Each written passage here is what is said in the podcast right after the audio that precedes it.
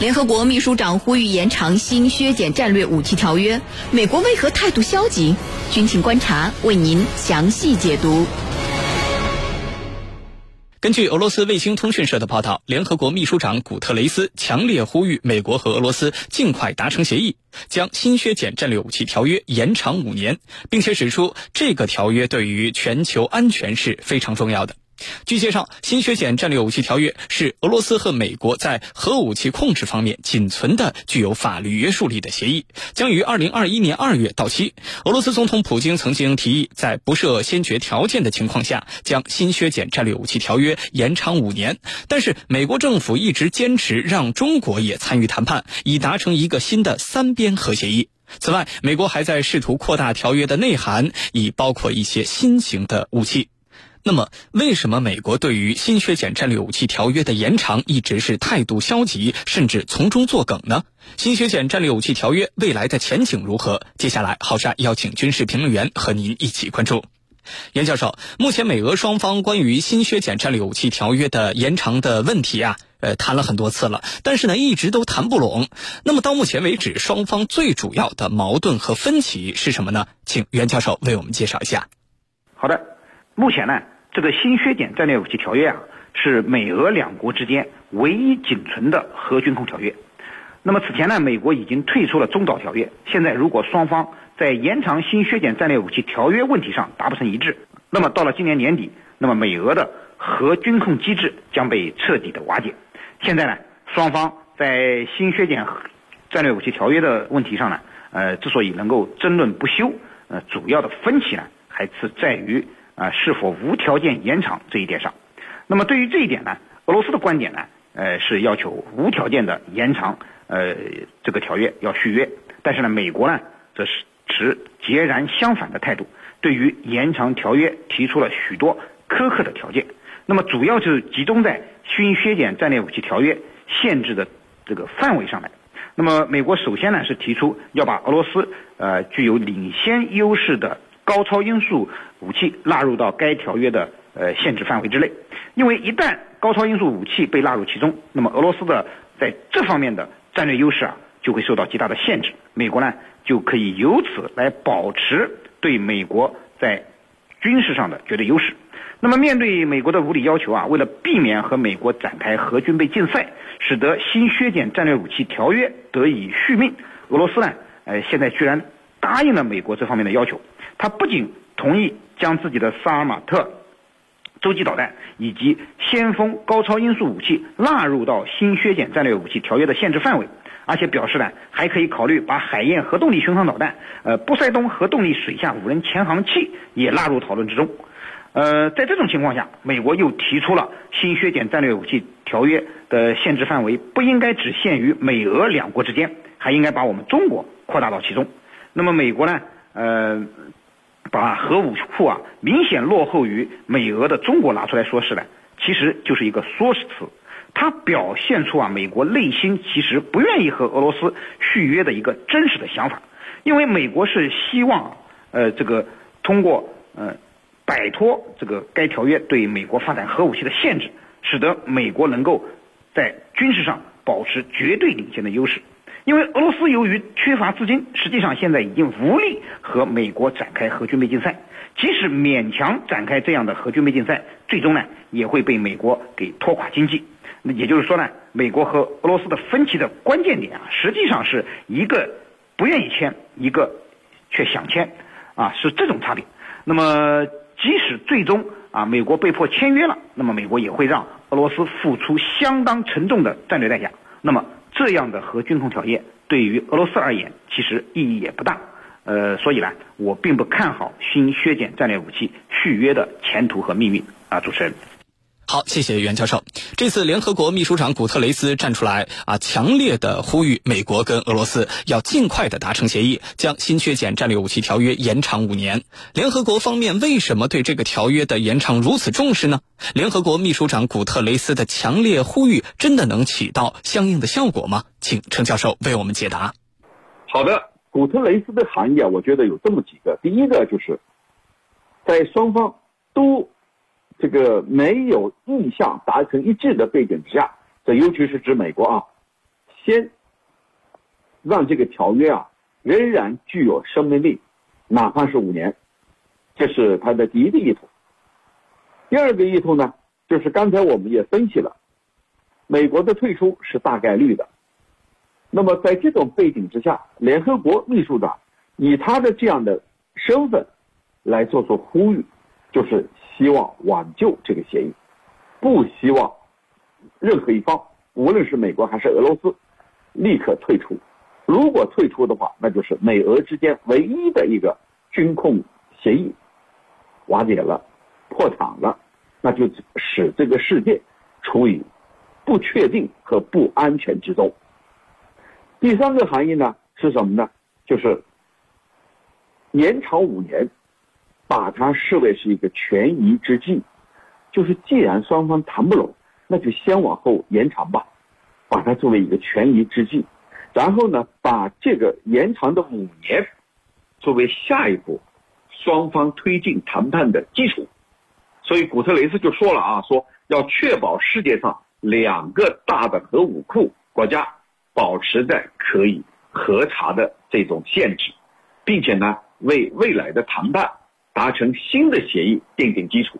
那么按他的意思来说啊，延长五年不是最终目的，只不过呢，先稳下来啊。先保留下来，不要破裂。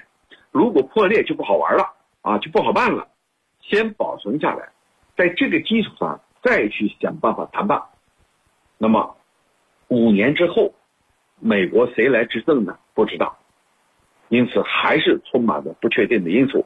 但是无论如何，先把它稳定下来。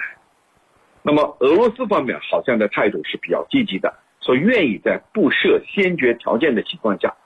把这个协议啊延长五年，那就是俄罗斯方面的态度跟古特雷斯的态度似乎是吻合的啊，似乎是一致的，双方愿意先把它稳住啊，先让它存在下去，五年以后再说啊。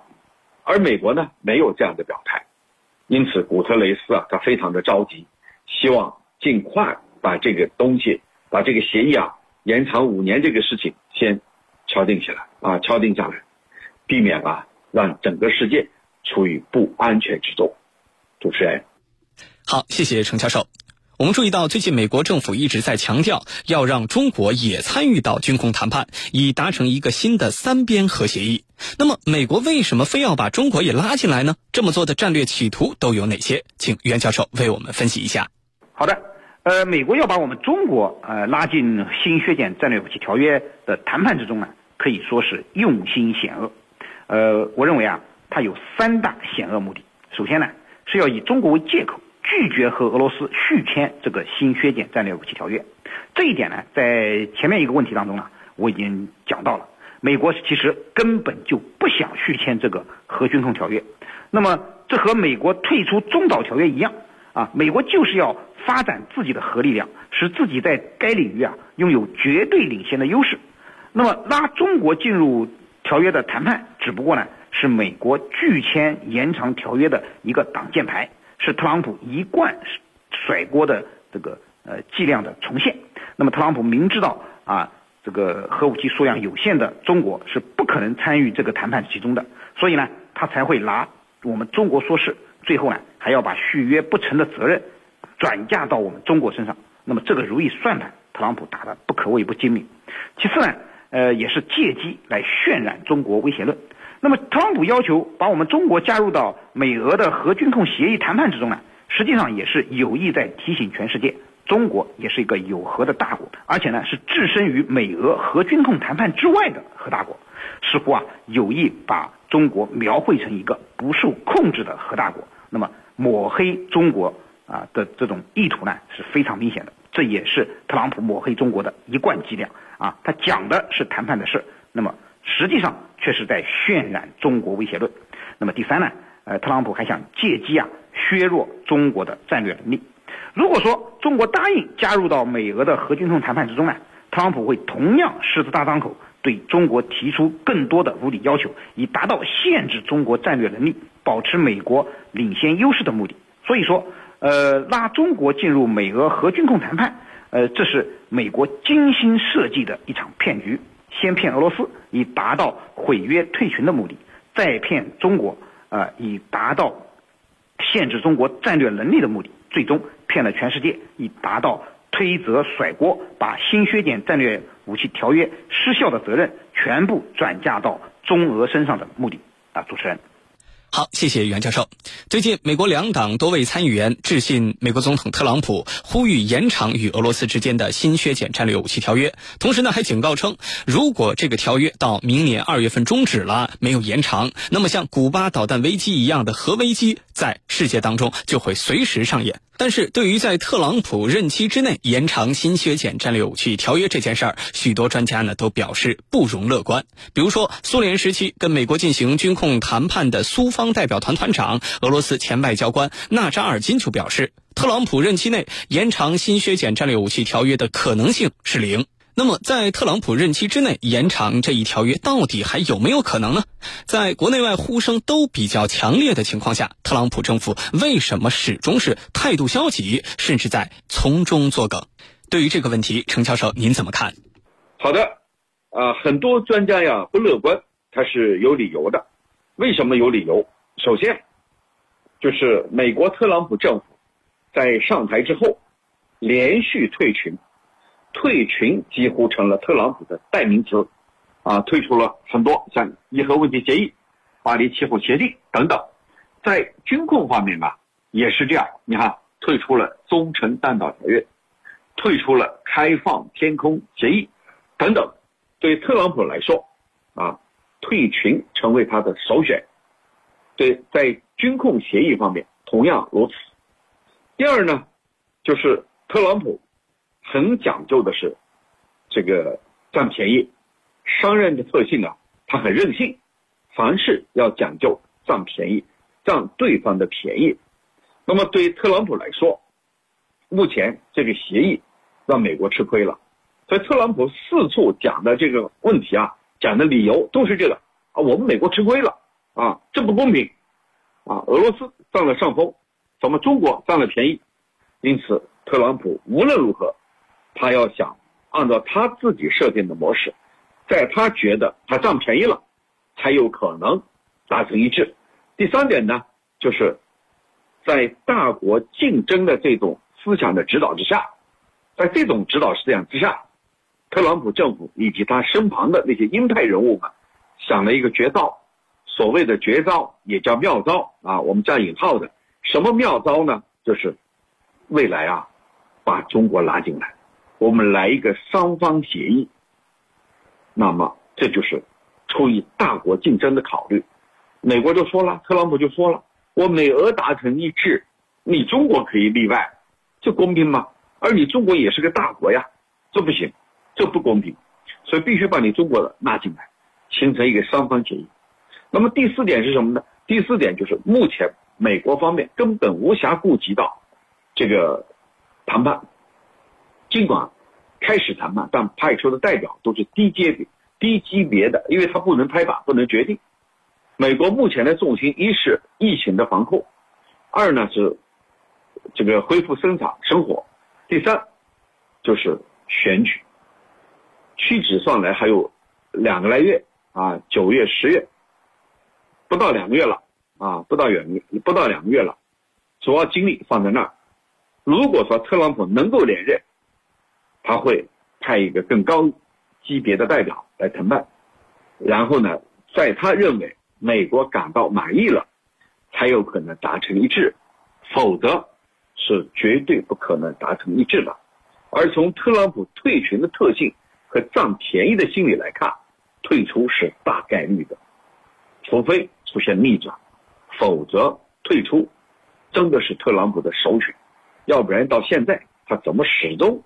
没有谈出过所以然来呢，因此我们有理由怀疑特朗普真正的动机。